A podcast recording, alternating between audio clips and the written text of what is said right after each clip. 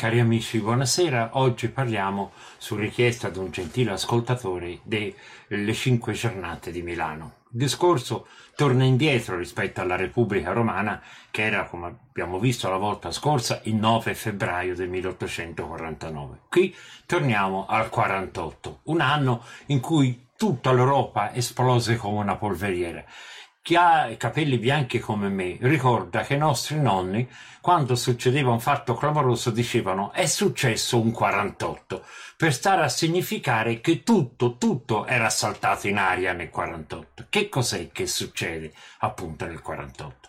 Comincia la Francia con una rivoluzione che porterà alla Repubblica, prima a prevalenza democratica, poi con un ritorno dei moderati liberal conservatori che vedranno in, nel futuro Napoleone III, dice Napoleone, vedranno il punto di riferimento. Queste esplosioni sono nel mese di gennaio.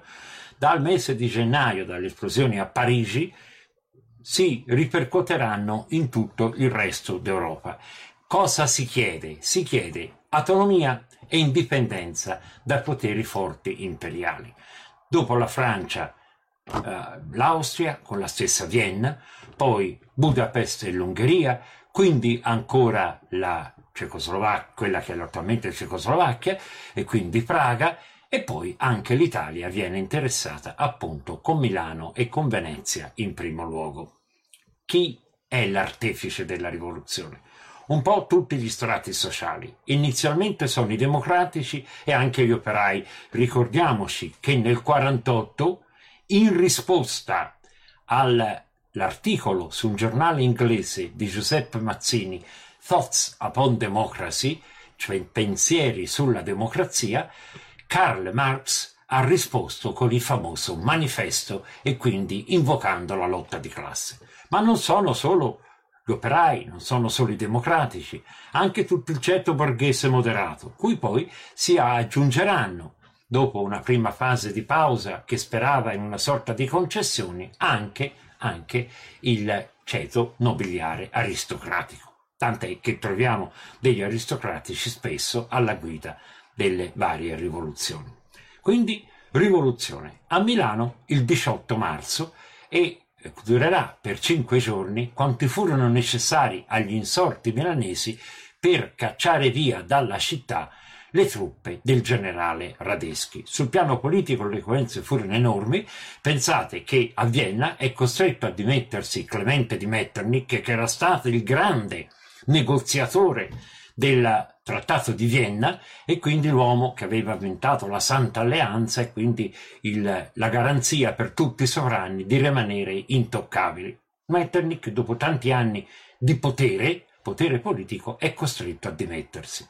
In Lombardia c'è un grande generale, che è Radeschi, che comanda 15.000 uomini a Milano. Ecco, 15.000 uomini attrezzati, armati, vengono praticamente contrastati attraverso le barricate e poi costretti a lasciare la città dagli insorti milanesi che combattono da soli, senza aiuto di eserciti regolari. Il sacrificio fu grande perché 400 furono i morti che si contarono fra i milanesi. Ho parlato di barricate e mi piace qui richiamare la vostra attenzione. Barricate perché eh, le rivoluzioni si facevano allora come quella famosa francese del 1689, chiudendo le strade con dei barocci, con dei carri oppure con delle materasse o gli uni e gli altri.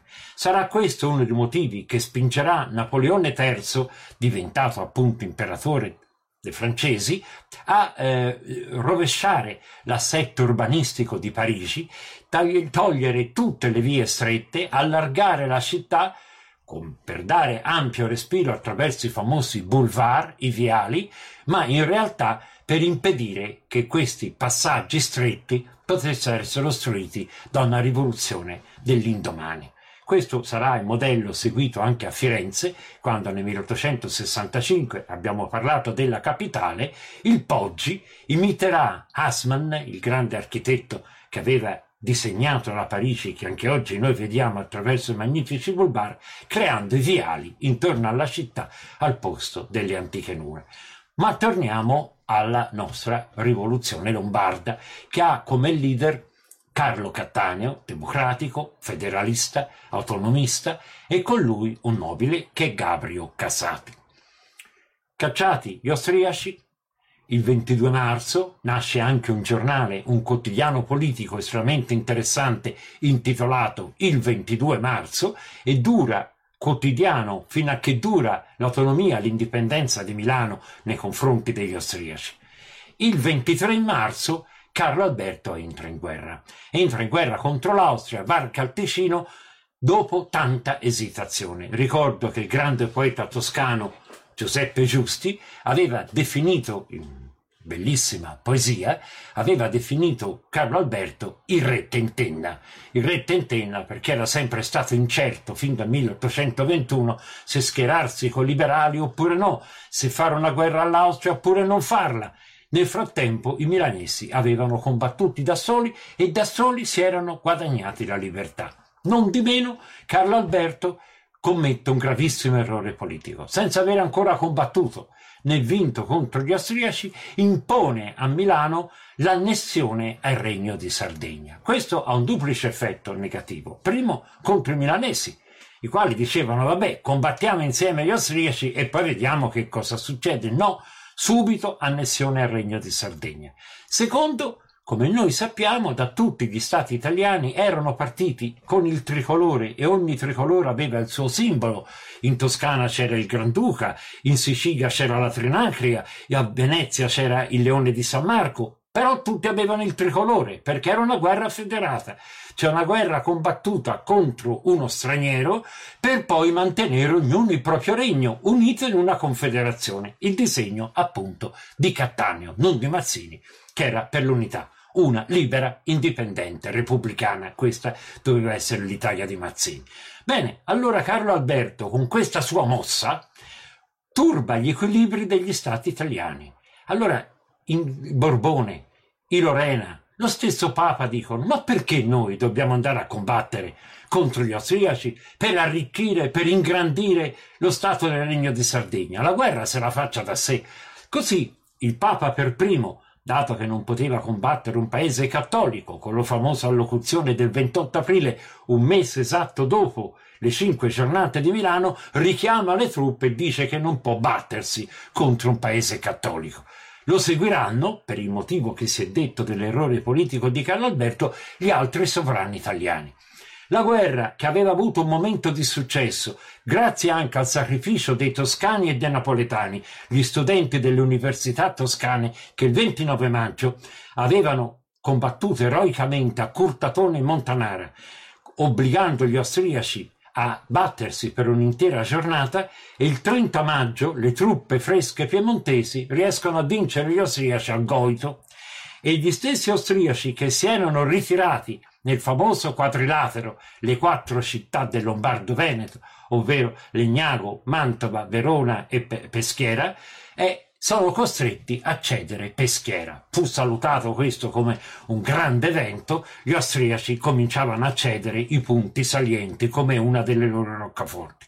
Non andò così, sappiamo che gli austriaci furono rinforzati, Carlo Alberto vide diminuire le truppe che venivano dagli altri stati e successivamente, di lì a poche settimane, ci fu la sconfitta di Custozza e il l'armistizio di Salasco, dal nome del generale che lo firmò all'inizio dell'estate.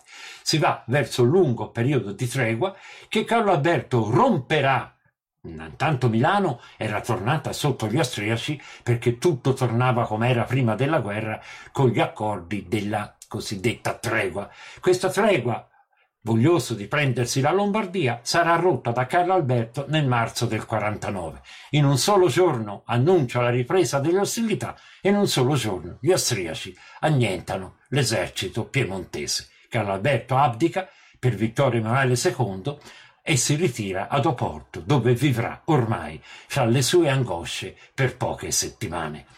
L'episodio delle cinque giornate di Milano, di tutta la popolazione che si batte e vince contro gli austriaci costringendoli a lasciare la città, resta uno dei più grandi episodi, dei più grandi eventi del nostro risorgimento nazionale. Ci vediamo martedì anziché lunedì alle ore 19 per un altro tema che voi stessi mi avete proposto.